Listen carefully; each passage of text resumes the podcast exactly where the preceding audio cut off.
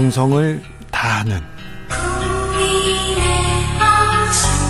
국민의 방송 케이비에스 주진우 라이브. 그냥 그렇다고요. 정치 피로, 사건 사고로 인한 피로, 고달픈 일상에서 오는 피로. 오늘 시사하셨습니까? 경험해보세요. 들은 날과 안 들은 날의 차이. 여러분의 피로를 날려줄 저녁 한 끼 시사 주진우 라이브.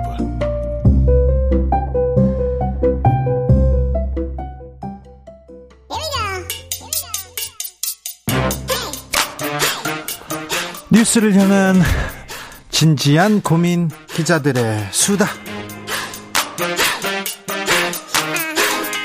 라이브 기자실을 찾은 오늘의 기자는 한겨로, 한겨레 오연서 기자입니다. 어서 오세요. 안녕하세요. 오늘은 어떤 얘기 해볼까요? 오늘 이제 설 연휴가 내일부터, 내일 모레부터 이제 시작이 되잖아요. 네. 그 전에 이제 국민의힘 지도부들이 모두 다 호남, 광주로 내려갔습니다. 호남 가서 회의를 하고 있더라고요. 맞습니다. 현장 비대위 회의를 한 한 달째 하고 있는데요.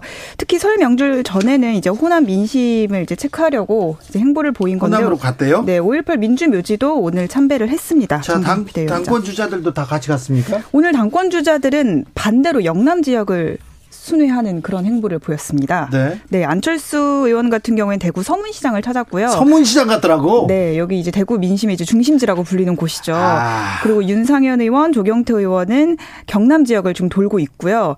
김기현 의원 같은 경우에는 오늘 뭐 서울에 머물기는 했는데 지난 십사일에 이제 경북 구미시에서 출정식을 했던 그런 행보도 있었습니다. 아, 디케이기를 한번 돌았네요. 그러면 나경원 전 의원은요? 나경원 전 의원은 마지막 행보가 이제 대구 동화사였는데요.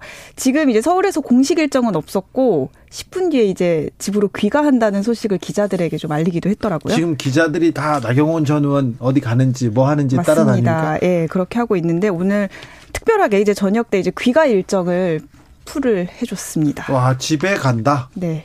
와서 오면 짧게 인터뷰를 하겠다. 이렇게까지 그렇죠. 네, 공지를 얘기를 했습니다. 하는데 어, 윤석열 대통령한테 사과할 거예요. 이런 어, 단독 보도가 나오긴 했는데 어떻게 네. 되는지는 지켜보자고요. 네. 아니 그런데 호남에 가서 회의를 하면 뭐합니까? 여기 가서 또 나경원 전 의원 뭐라고 하는 거 아니에요?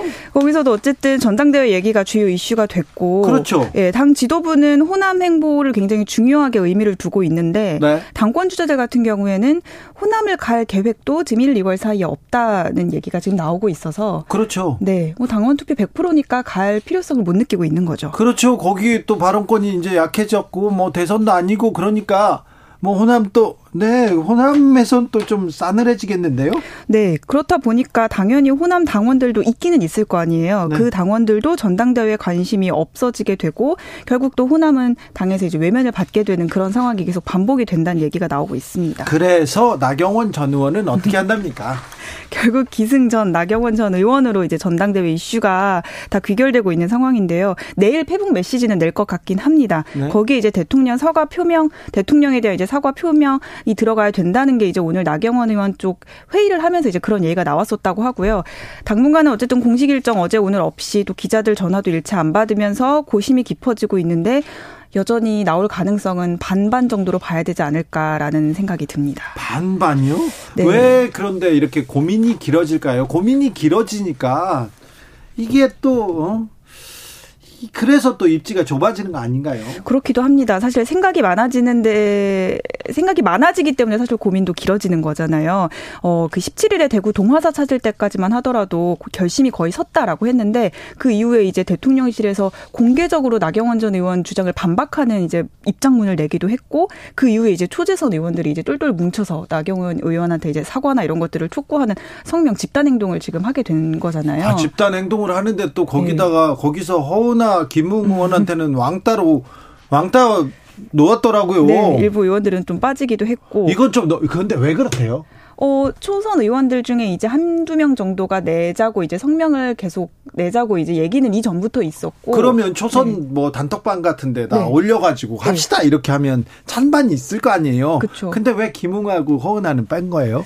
제가 알기로 김웅 의원 같은 경우에는 그 단톡방에 잘 참여를 안 하는 걸로 알고 있고요. 아름아름으로 이제 전달을 그, 했는데. 그, 네, 음. 아름아름으로 했대요. 단톡방에 말도 안 했대요. 단톡방에 안 하고 이제 그쵸. 아름아름으로. 대충 이제 성명의 이름을 올릴 것 같은 의원들을 중심으로 그런 제안을 했겠죠. 아니 근데 그러면 김웅, 허은아 이 사람들 공천에서 배제되는 거 아니냐 그런 생각 자연스럽게 나올 거 아니에요. 네, 지금은 좀 그런 얘기도 나오고 있습니다. 아니 그거 국민의힘 내부 무섭겠네. 우리가 줄 안 서면 이거 우리도 그렇게 되는 거 아니야 이렇게. 똘똘 뭉쳐서 가다 보니까 사실 지금은 이제 줄 서는 모양새가 될 수밖에 없는 거죠. 그런데.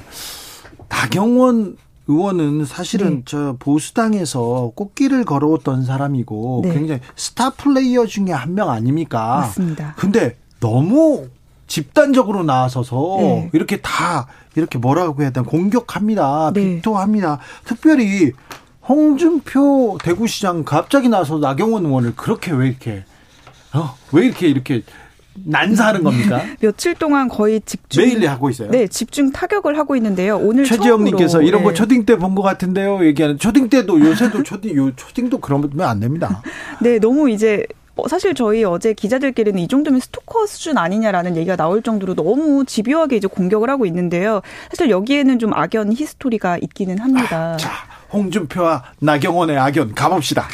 그 보니까 십 년도 훌쩍 넘었던데요. 이천십일 년에 이제 구월에 서울시장 보궐선거가 있었고 여기에 이제 나경원 의원이 출마를 했었잖아요. 자, 그때 서울시장에 홍준표 나가려고 했어.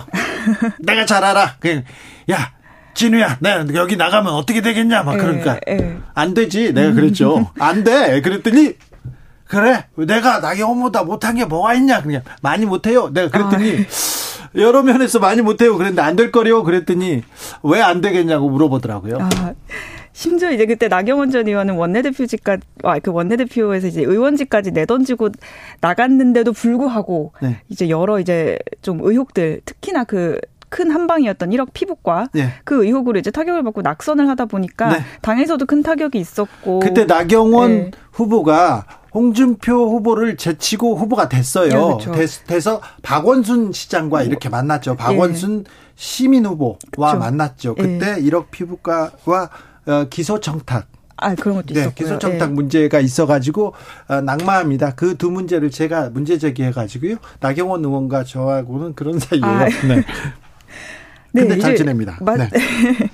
아, 이제 그래서 그런 의혹들이 사실 지금도 이제 나경원 의원 쫓 차다니는 그런 리스크들 리스크들. 아 이거 옛날에 그 선거 나온 건데 그걸 가지고 또 앙금이 있어요? 예, 타격이 굉장히 컸는데 그 이후에도 계속 뭐 이제 진 이유에 대해서도 서로 이제 공방이 좀 세게 오갔었고 그러다 보니까 이제 십 년 사이에 그 앙금이 풀리지 않아서 홍준표 시장은 사실 지금 나경원 전 의원이 뭔가 이제 국면의 중심에 설 때마다.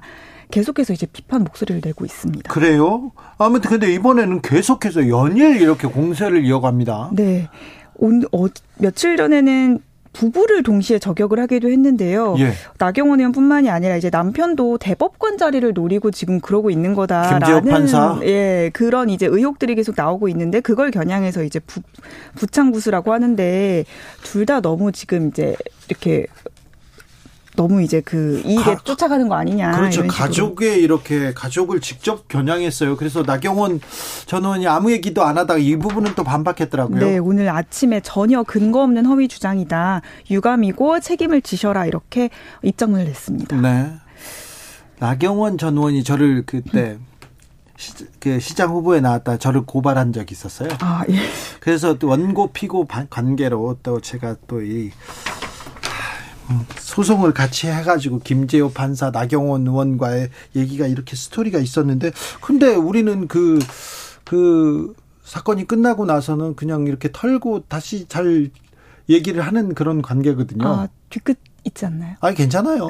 그럴 수도 있죠. 뭐 그런데 아니 뭘 여기서 왜 홍준표 시장이 아, 나경원 전 의원이 만약에 당권을 잡고 선거를 치르게 되지 않습니까? 대권 후보의 맨 앞자리로 갑니다. 그래서 대권 주자들 그러니까 대권을 노리는 사람들은 다 역학관계가 좀 있어요. 그래서 이렇게 견제구를 세게 던지는 거 아닌가, 그렇게 분석하는 사람들도 있습니다. 네, 맞습니다. 그런 얘기도 나오고 있습니다. 근데 언제까지 나경원 전 의원 이렇게 국민의힘에서 공격하는 뉴스를 계속 다뤄야 되는지, 지금 일주일 넘었죠? 네, 맞습니다. 지금 나경원 전 대표 나온다 안 나온다 얘기도 저희 기사만 보더라도 하루하루 다 이렇게 내용들이 달라서 네. 빨리 이제는 입장을 좀 정리해야 될 때가 오지 않았나. 빨리 당원들도 좀 지쳐가고 있는 것 같고요. 그래요. 국민들 보기에 이게 초등학교, 초등학생들 싸움도 아니고 네. 뭐냐 이렇게 물어봅니다. 그렇습니다. 여기까지 볼까요? 네. 네. 설 잘 보내세요. 네. 설 잘 보내세요. 세뱃돈 받, 받, 받습니까? 오연서 기자는? 이제 드려야죠. 이제 드린다고요? 네. 아, 이거 벌 그래요? 저는 마흔 살 때까지는 받았어요. 아, 정말요? 네. 아, 지금 얘기를. 이번에도 받으려고 생각하고 있어요. 네. 부모님한테 받아야죠. 네, 네. 얘기를 드리겠습니다. 그래요. 네. 기자들의 수다 한결의 오연서 기자입니다. 감사합니다. 교통정보센터 다녀올게요. 정현정 씨.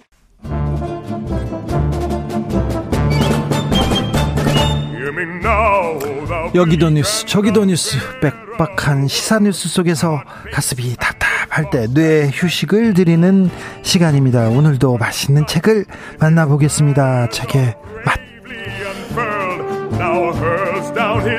김갑수 평론가 어서 오세요. 안녕하세요. 네, 정선태 교수님 어서 오세요. 네, 안녕하세요. 설입니다. 설이 네. 왔어요. 네, 설이 왔습니다. 네. 서러운 설이 왔습니다. 왜 서러운 설입니까? 네. 이제 갈 데가 사라져버린 것 같아요. 아, 정선태, 효자 정선태는 항상 명절 때마다 또 부모님을, 어머님을 또 이렇게 생각합니다. 어, 김갑수 선생님께서는 이번 설은 어떻게 보내십니까? 저는 뭐 늘 똑같으니까. 명절 때도? 갈 데가 없어요. 다 이북이고 뭐, 연로하고. 음. 네. 평일이랑 똑같아요. 그렇습니까? 네. 그러면 두 선생님들은 또 명절 때 책을 읽겠네요. 뭐. 그럴 수밖에 없을 것 같습니다. 그럴 수밖에 없어요. 음, 음. 알겠습니다. 오늘은 어떤 책 읽어볼까요? 예, 그 문학이 필요한 시간, 이게 오늘 소개해드린 책 제목이에요. 정여울. 예, 평론가, 문학연구가 정여울 씨의 이제 책인데, 네. 사실 책에 대한 혹은 시에 대한 이제 책들은 늘 많이 출간이 됩니다. 예. 근데 이제 몇 줄 읽다가 이제 감탄을 해갖고 네. 그 필력에 감탄해서 야 이거 좀 같이 읽어봐야 되겠다. 네. 정여울의 문학이 필요한 시간 소개드립니다. 네, 이 김갑수 선생님께서 어, 책을 고르는 어, 눈이 뭐 박대하는 건 다 알죠. 다 아는데 네. 예, 저도 깜짝 놀랐습니다. 예, 몰래 아껴서 읽는 책인데. 아, 이 책은 예, 최근에 나온 책입니다만은 오래전에 신간이에요. 작, 작년이죠. 작년인가. 아, 어느 신문에 연재했던 글들을 네. 모은 거예요. 신문 연재를 전 재밌게 봤어요. 네, 맞습니다. 이 정여울 작가는 뭐 파워라이터로 알려져 있죠. 네. 많은 그 팬들도 있고요. 아, 책도 많이 쓰고요. 네. 또 뭐 다양한 활동으로 여러 활동도 많이 하고요. 예.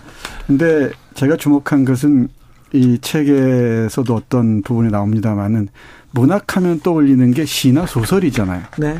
근데 요즘 서점을 가보면은 산문들이 아주 많이 있습니다. 예. 산문. 옛날에는 뭐 에세이 또는 수필이라고 얘기했었는데 요즘 산문이라고 해서 많은 책들이 나오는데 산문의 중요한 특징은 나가 전면에 등장한다는 거죠. 네. 네. 이 정여울 작가의 문학이 필요한 시간도 책이나 또는 뭐 노래까지 또는 영화를 매개로 해서 자신의 이야기, 나의 얘기를 전면에 펼쳐놓는다는 게 산문으로서의 강점을 지닌 그런 책이 아닌가 싶습니다. 책도 여러 책을 많이 내셨는데 내가 사랑한 뭐 그리고 음. 나 나를 돌보지 않는 나에게 뭐 이런 식으로 음. 자기 얘기를 이렇게 털어놓고 이렇게 진솔하게 잘합니다. 그게 중요하죠. 그리고 그게 중요한 산문정의 중에 하나가 아닐까 싶어요. 이 정여울 씨가 엄청난 독서가예요. 음. 보면 그 광범위한 네. 그 독서물에 대해서 항상 놀랐는데. 약간 당, 당연한 얘기를 하나 하자면 우리 개인 개인의 삶이 좀 더 나아지는 방법은 네. 이제 하나만의 현실을 살지 않는 거예요. 예. 그 하나만의 현실이 보통 직접적 현실을 말해요. 네. 마주치는 사람들, 뉴스. 네. 요즘은 유튜브 많이 보잖아요. 네. 티비 못지않게. 그러면 다 눈앞에 펼쳐주는 직접적 사실의 이야기들이 네. 이어진단 말이에요. 예. 근데 사실은 그 지평 너머의 세계가 또 있잖아요. 네. 글로 확장된 자의 체험들이 이제 삶을 풍요롭게 음. 깊이 있게 폭넓게 해주는 거고, 그 매개체 핵심 중의 핵심이 이제 문학 작품이고, 문학 작품을 우리는 청소년 시절에 이제 학습물로 받아들이다 보니까 예. 즐긴다기보다 고통스러운 이제 시험물이 되어 오지 않습니까? 그 시험 때문에 그래서 음. 책에서 더 멀어집니다. 그럼요. 네. 뭐 그건 현실인데 하여튼 음. 정여울 교수 같은 사람이 이제 책에 대해 쓰게 되면 어떻게 되냐면 전혀 책의 뭐 요약, 소개, 뭐 설명 이쪽이 아니고 네. 자기가 이 작품 내지는 작품의 주인공, 작품의 전후 배경을 통해서 펼쳐져 나가는 자기 얘기를 써내려간 그렇죠. 거예요. 네. 정모라는 사람의 인식. 근데 그게 너무너무 풍요로운 거예요. 여기 등장한 소재로 삼은 책들이 그렇게 대중적이진 않습니다. 예. 대중적인 것도 있지만 있어요. 네. 예. 좀 이렇게 약간 자기주관적인 책이 많아서 오히려 저는 그 점을 굉장히 좋게 봤는데 네. 뭐 톨킨, 프로메테우스, 프로메테우스는 한 권의 책은 아니고 예. 예. 네. 여러 이제 그리스 로마 신화에 음. 등장하죠. 해밍웨이의 뭐 디센던트, 오이디프스 왕, 잉글리시 페이션트. 우린 주로 이제 영화로 접했죠, 이거를. 네. 그 원작 소설. 호밀밭의 파수꾼 같이 유명한 거. 네. 한 챕터는 막스의 문장을 음. 갖고 한 챕터를 썼더군요. 네. 아주 재밌게 봤는데. 아름다움을 느끼는 심장을 되찾기 위하여 네. 마르크스의 문장. 울림인 하나의 선언이 사람의 삶을 어떤 이제 충격을 주는지를 쭉 서술해 나갔던데, 그 훔볼트 대학 네. 교정 거닐면서. 훔볼트 대학 가보셨어요? 못 가봤습니다. 그 관광사마들 가면 막스의 이제 한 기절이 세상을 이제 해석하는 게 아니라 변형시킨 것, 네. 변형시킨 것이다. 이제 그 기절을 보면서 느낀 감동 같은 걸 썼는데, 하여간 그 외에도 굉장히 많은 여기 작품이 등장하는데요. 자기가 읽은 거라면 정여울 씨와의 접점을 마주칠 것이고, 못 읽은 책이라고 그러면 아마도 그 정여울을 통해서 아직 접하지 못한 세계로 들어가는 이제 통로가 되지 않겠는가 싶어요. 네. 네. 예를 들면은 오디세이아를 통해서는 네. 오디세이아 얘기, 오디세이의 어, 어, 이 얘기 주인공 얘기보다는 페넬로페에 초점을 맞춘다거나 네. 또 이생규 장전, 그 네. 김지습이 쓴 아, 작품이 있죠. 금오신화 실려는 네. 그 작품을 보면서 최 씨 여성 여성의 스토리. 관점에서 또 이생규 장전을 본다거나. 어, 여러 그 자신의 관점에서 문학 텍스트를 보고 그 문학 텍스트 안에서 자신의 다른 삶의 에, 에, 그 가능성을 만난다는 것. 이게 문학이 필요한 중요한 이유 중에 하나죠. 또 네. 제가 하나 덧붙이고 싶은 것은 어, 이 들을 능력도 없고 어, 읽을 능력도 없는 사람들이 말을 하면 얼마나 폭력적이 되는가를 생각해 볼 때 이 문학은 정말 많은 사람들의 얘기하는 이들이 예. 꼭 그 이 문학을 읽어야 하지 않을까 다시 한번 절감하게 됩니다. 이 어, 읽을 능력이 없는 사람이라는 거 분명히 한눈에 볼 수가 있죠. 네. 그러면 요즘 오디오북도 많이 있거든요. 이 책에서도 정여울 씨도 얘기를 하는데 오디오, 오디오북이라도 좋은 오디오북이라도 들으면서 좀 뭔가 책을 어, 만나야 적어도 기본적인 문해력을 갖출 수 있을 거 아닙니까? 예. 문해력이 안 되니까 말도 안 되는 얘기들, 상황이 맞지도 않는 얘기들을 펼쳐놓고서 그걸 수습하려고 하니 이 문맥에서 다 끝날 수밖에 없는 것이죠. 그러니까 이 풍요로운 문학 그 해설서를 읽으면서 사실 드는 생각이 있어요. 그 지금 정 선생이 얘기하는 그 좀 깊이 있는 책 한 줄 읽을 줄 모르면서 네. 벌어지는 난폭함에 대한 네. 얘기잖아요. 네. 그 세상에 떠도는 아주 끔찍하고 난폭한 얘기가 그래요. 그래서 뜻이 뭐야? 좋다는 거야? 싫다는 거야? 생각의 개진 과정이 다 없어. 생략돼서 결론. 네. 좋아. 네 편이야? 내 편이야? 좋다는 거야? 싫다는 거야? 이런 식으로 접근하는 거. 그래서 한국 사회에 아주 그 고위직에 도달한 사람들 중에 많은 경우에 세 줄 요약하라는 사람들이 있대요. 음. 하, 결정자야. 네. 그러니까 어떤 사안이 있어. 네. 그 어떤 사안을 이해해서 어떤 결론을 내려주는 위치에 있는데 딱 세 줄로만 요약하라는 거예요. 그렇게 되면 얼마나 끔찍한 일이 벌어지겠는가. 그렇죠. 대단히 폭력적이죠. 내가 멀리 중동에 있는 어떤 나라랑 무슨 회담을 해야 되겠어. 네. 그 나라에 대해서 뭐 최소한도에 알아야 돼. 그걸 세 줄로 요약받아 갖고 그리고 어, 대외적인 활동을 하면 어떤 일이 벌어지겠냐고요. 그래도 이제 말 조심만 하면 괜찮아요. 가만히 듣기만 하면 괜찮습니다. 거기다 또 아무 생각이나 보태갖고 펼치니까. 아, 그러면 안 돼요. 그러면요. 그러니까 어, 그래서 결론이 뭐야라든지 세 줄 요약된 세상을 살아간다든지 예. 이런 그 정말 난폭하고 불행한 세상에서 그래도 이런 책이라도 좀 읽어봅시다. 네. 아, 나 갑자기 뭐 갑자기 읽고 싶어졌어요. 이런 분들 많습니다. 땅땅님께서는 장거리 갈 때 차에서 오디오북 들으면 좋던데요 얘기하는데 네. 아, 오디오북 네, 기자... 좋은 작품들 많이 나와 있어요. 그렇습니까? 네. 오디오북 한번 도전해 보셨어요? 저는 아예 그걸 뭐 하라는 제안을 받은 적이 있었는데 네. 조금 해, 하긴 했었어요. 네. 그러다 나중에 뭐 딴 사람이 다 했는데 네. 그 사업을 하다 좀 잘 안 됐는데 그냥 무료로 오디오북 살 필요 없이 유튜브에서 네. 어, 개인 맞아요. 유튜버로서 네. 오디오북 하시는 분들이 꽤 있습니다. 네. 저한테도 보내주는 분이 있는데 갑자기 그 얘기하니까 제가 소개해드리고 싶은 분이 있네. 오디오북인데 너, 너무 착한 얘기만 하는, 하긴 해. 네. 세상에 거친 얘기는 안 하고 아주 착한 얘기만 하시는 분인데, 그, 어디 갔나. 이분도, 제가 지금 갑자기 지금 이러려니까. 제가 기억나는 유튜버 중에 한 사람, 문학소리. 네. 네. 이 채널 들어가면은. 네. 뭐 문학소리. 네. 네. 체홉의 작품들이나 고리끼 작품들. 기든 모파상 작품들. 톨스토이 작품도 들었던 것 같고요. 그리고 저는 도서관에서 오디오북을 빌려보는데요. 어, 최근에 어, 슈테판 츠바이크의 어제의 세계라는 그 걸작을 스물다섯 시간에 걸쳐서 오디오북으로 다 들은 적이 있습니다. 아, 그래요?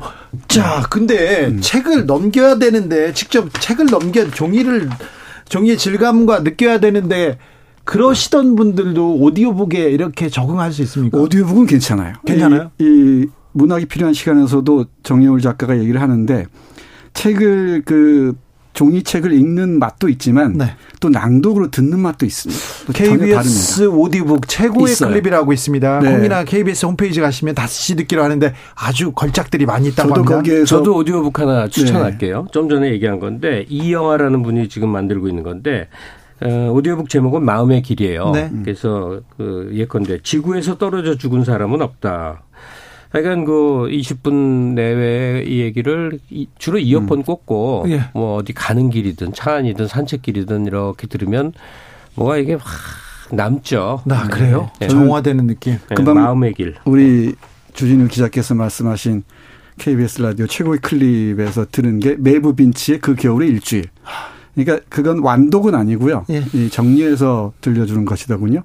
근데 많은 도움이 돼요. 네. 전체 윤곽을 잡고 이 책, 이 소설의 큰 흐름을 이어가는데 많은 도움이 됩니다. 정승태님이 시립도서관, 공립도서관 가면요. 사이트 가면 네. 오디오북 무료로 들을 네. 수 있어요. 네. 그래 대여하기도 하니까 좀 찾아보세요. 얘기합니다. 네. 김승현님 이 시간은 주진우 라이브가 빛나는 시간입니다. 얘기했는데 정여울의 문학이 필요한 시간. 여기서 여러 작품을 만나다가 또 그 작품으로 넘어가는 맛도 있을 겁니다. 명절 때 사실은 책 읽기 좋아요. 그럼요. 지난... 네. 지난 설 때 저 내려가서 며칠 만에 사흘 만에 음. 태백산맥 열 권을 읽었어요. 네.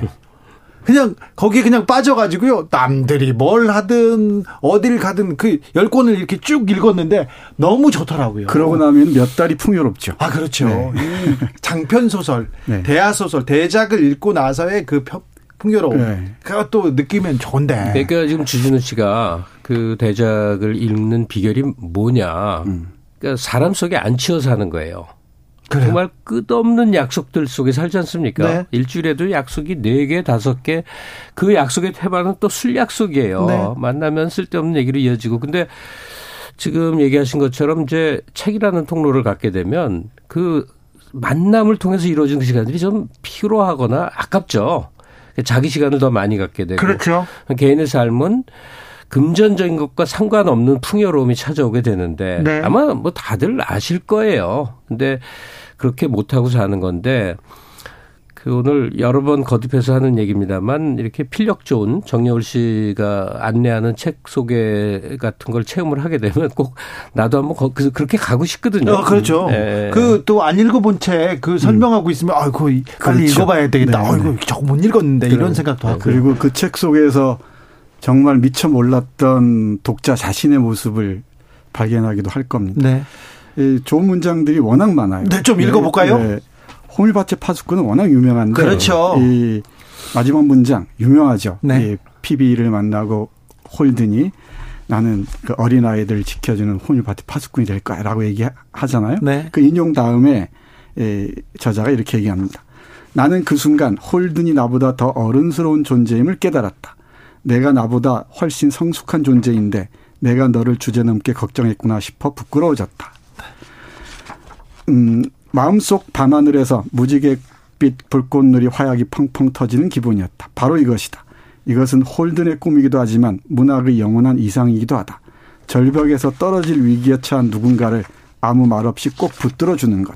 그곳이 절벽인지도 모른 채 마구 앞만 보고 달려가는 사람들이 절벽 아래로 떨어지지 않게 붙잡아주는 것. 읽는 수고만 거부하지 않는다면 문학은 항상 변함없이 그 자리에서 비틀거리는 우리를 붙잡아주는 호밀밭의 파수꾼이었다.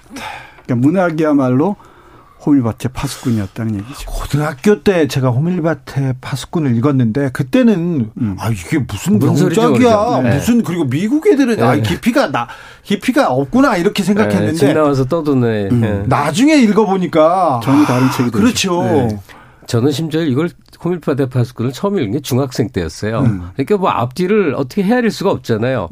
근데 가면 갈수록 이 책이 얼마나 중요한 책인지를 말하는 데를 많이 마주쳐갖고 예. 그 후에 이제 다시 읽으면서 아 이랬구나 하고 이제 느껴지는데 정여울은 또 그렇게 읽었군요. 네, 미국에서 가장 막 많이 읽히는 책 일, 이위 아, 그럼 항상 호밀밭의 파수꾼이라는 예. 게 이해가 갑니다. 추천 일 위입니다 무조건. 네. 네. 네. 아, 육사삼삼 님 부산에서 계단 청소하는 김선환입니다. 저도 오디오북 듣고 있습니다. 음. 청소하다 보니까 그게 꼭 도움이 됩니다. 이해 안 되면 두 번 세 번 듣습니다. 이렇게 김정우님은요 다양한 방식으로 어디서나 문학을 접할 수 있습니다. 그런데요 지금 책은 가까이 두면 손에 잡으면 놓기가 어려운데 또 손에 안 잡으면 또 잡기 어렵습니다. 엄도 안 나요. 어, 그렇죠. 한번 이렇게 맥이 끊어지면. 그렇죠. 끊어진 네. 사람이 음. 많은데 이 정여울 책을 읽으면요 다른 책으로 지금 넘어갈 수밖에 없습니다. 음. 다른 문장도 좀 보여주세요. 네, 이 문학이 뭐냐는 얘기를 많이 하는데 문학의 힘에 대해서 작가가 각별하게 얘기를 하는데 문학을 이렇게 얘기합니다. 모든 상처 입은 자들의 마지막 보루라고 네. 얘기를 해요. 이분 이, 이런 얘기 많이 하셨어요. 네. 이, 우리 많이 무력하고 힘들어질 때 있죠. 예. 요즘 어떤지 모르시겠습니다. 아, 상처 입었죠. 아, 이, 이럴 때 문학이 필요하지 않을까 싶습니다. 한번 읽어볼게요. 이 문장. 예. 이렇듯 문학은 끊임없이 우리가 오래전에 잃어버린 것들을 바로 지금 여기로 생생하게 불러오는 힘이 있기에 우리는 제주 사삼을 천구백팔십 년 광주를 세월호를 끊임없이 문학의 겨울을 통해 되새기게 하는 것이다. 우리가 또렷이 그날의 그 아픔을 기억하는 한 책임자들은 영원히 그 사건의 죄책감으로부터 도망치지 못할 것이며 떠난 이들은 영원히 우리 가슴 속에 살아남을 것이기 때문이다. 그래야 문학은 잃어버린 시간을 끝내 보듬고 부둥켜 안고자 하는 그 모든 상처 입은 자들이 마지막 보루다. 문학은 우리를 결코 잊어서는 안 되는 그 시간 속으로 초대하여 이야기의 반딧불로 은유와 상징의 횃불로 우리의 상처 입은 마음을 치유한다. 잃어버린 존재들을 끊임없이 되새기는 것은 결코 부질없는 시간 낭비가 아니다. 그들과 함께 해야만 나는 진정 나일 수 있었, 있었으므로 그때 그 사람과 함께 하지 않았더라면 나는 결코 지금의 나일 수 없을 것이므로 영원히 잃어버린 존재들을 문학의 반딧불로 비춰보는 시간. 그것이야말로 소중한 존재들을 기억의 찬란한 무대로 부활시키는 힘이다. 나는 잠 못 이루는 밤 내 밤, 내 곁을 꺼지지 않는 등잔처럼 밝혀주는 문학을 통해 매 순간 발견한다. 상실을 통해 부서지고 무너진 것이 아니라 상실을 통해 더 깊고 크고 아름다운 존재가 되어가는 인간의 아름다움을. 눈으로 읽을 때하고 입으로 읽을 때는 분명히 맛이 다른 것 같습니다. 네. 저는 이 책의 어, 그 문학이 필요한 시간에서 소개하는 수많은 책 중에서 못 읽었는데 이 소개를 통해서 제일 읽어보고 싶은 게 바로 그 잉글리시 페이션트예요. 네. 영화만 봤거든요. 네. 영화 보셨어요? 아, 영화도 봤고 책도 봤죠. 아, 이 정여울 씨 앞부분만 제가 잠깐 읽어볼게요. 네. 회복하는 사랑에 대하여라는 제목인데 모든 희망이 다 사라진 뒤에도 무언가를 다시 시작할 수 있을까? 어떤 억울함도 분노도 없이 모든 것을 다시 시작할 수 있을까? 내 이런 질문에 이 작품은 너무도 해맑고 다정하면서도 수줍은 미소를 지으며 그렇다라고 속삭인다. 마이클 온다치의 잉글리시 페이션트는 도저히 치유될 것 같지 않은 무시무시한 상처를 끌어안고 사는 사람들의 이야기다. 동시에 모든 상처와 절망의 시간에도 불구하고 도무지 지상에서는 불가능할 것 같은 아름다운 사랑을 실천하는 사람들의 이야기이기도 하다. 음.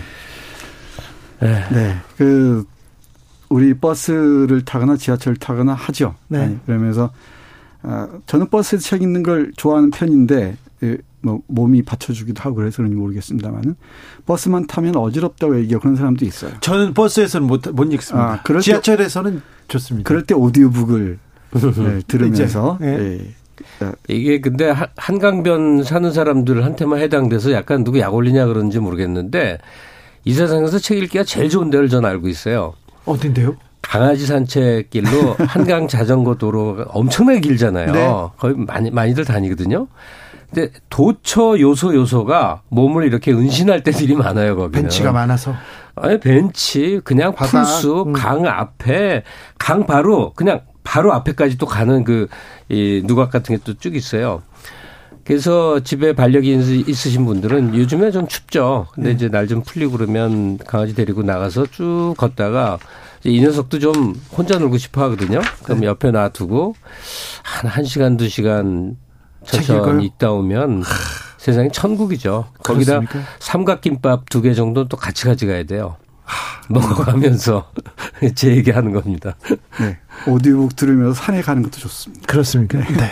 오칠오팔 님 세 분 계셔서 이 시간 행복하고 즐거웠습니다. 많은 문학 좀 읽어주세요. 감사합니다 하는데 저희가 감사하지요. 오늘은요 정여울 작가의 문학이 필요한 시간 읽어봤습니다. 김갑수 선생님, 정선태 교수님 감사합니다. 네, 네. 고맙습니다. 네. 명절 잘 보내세요. 네. 네. 이소라의 바람이 분다 들으면서 주진우 라이브 여기서 인사드립니다. 저는 내일 오후 다섯 시 오 분에 어김없이 돌아옵니다. 지금까지 주진우였습니다.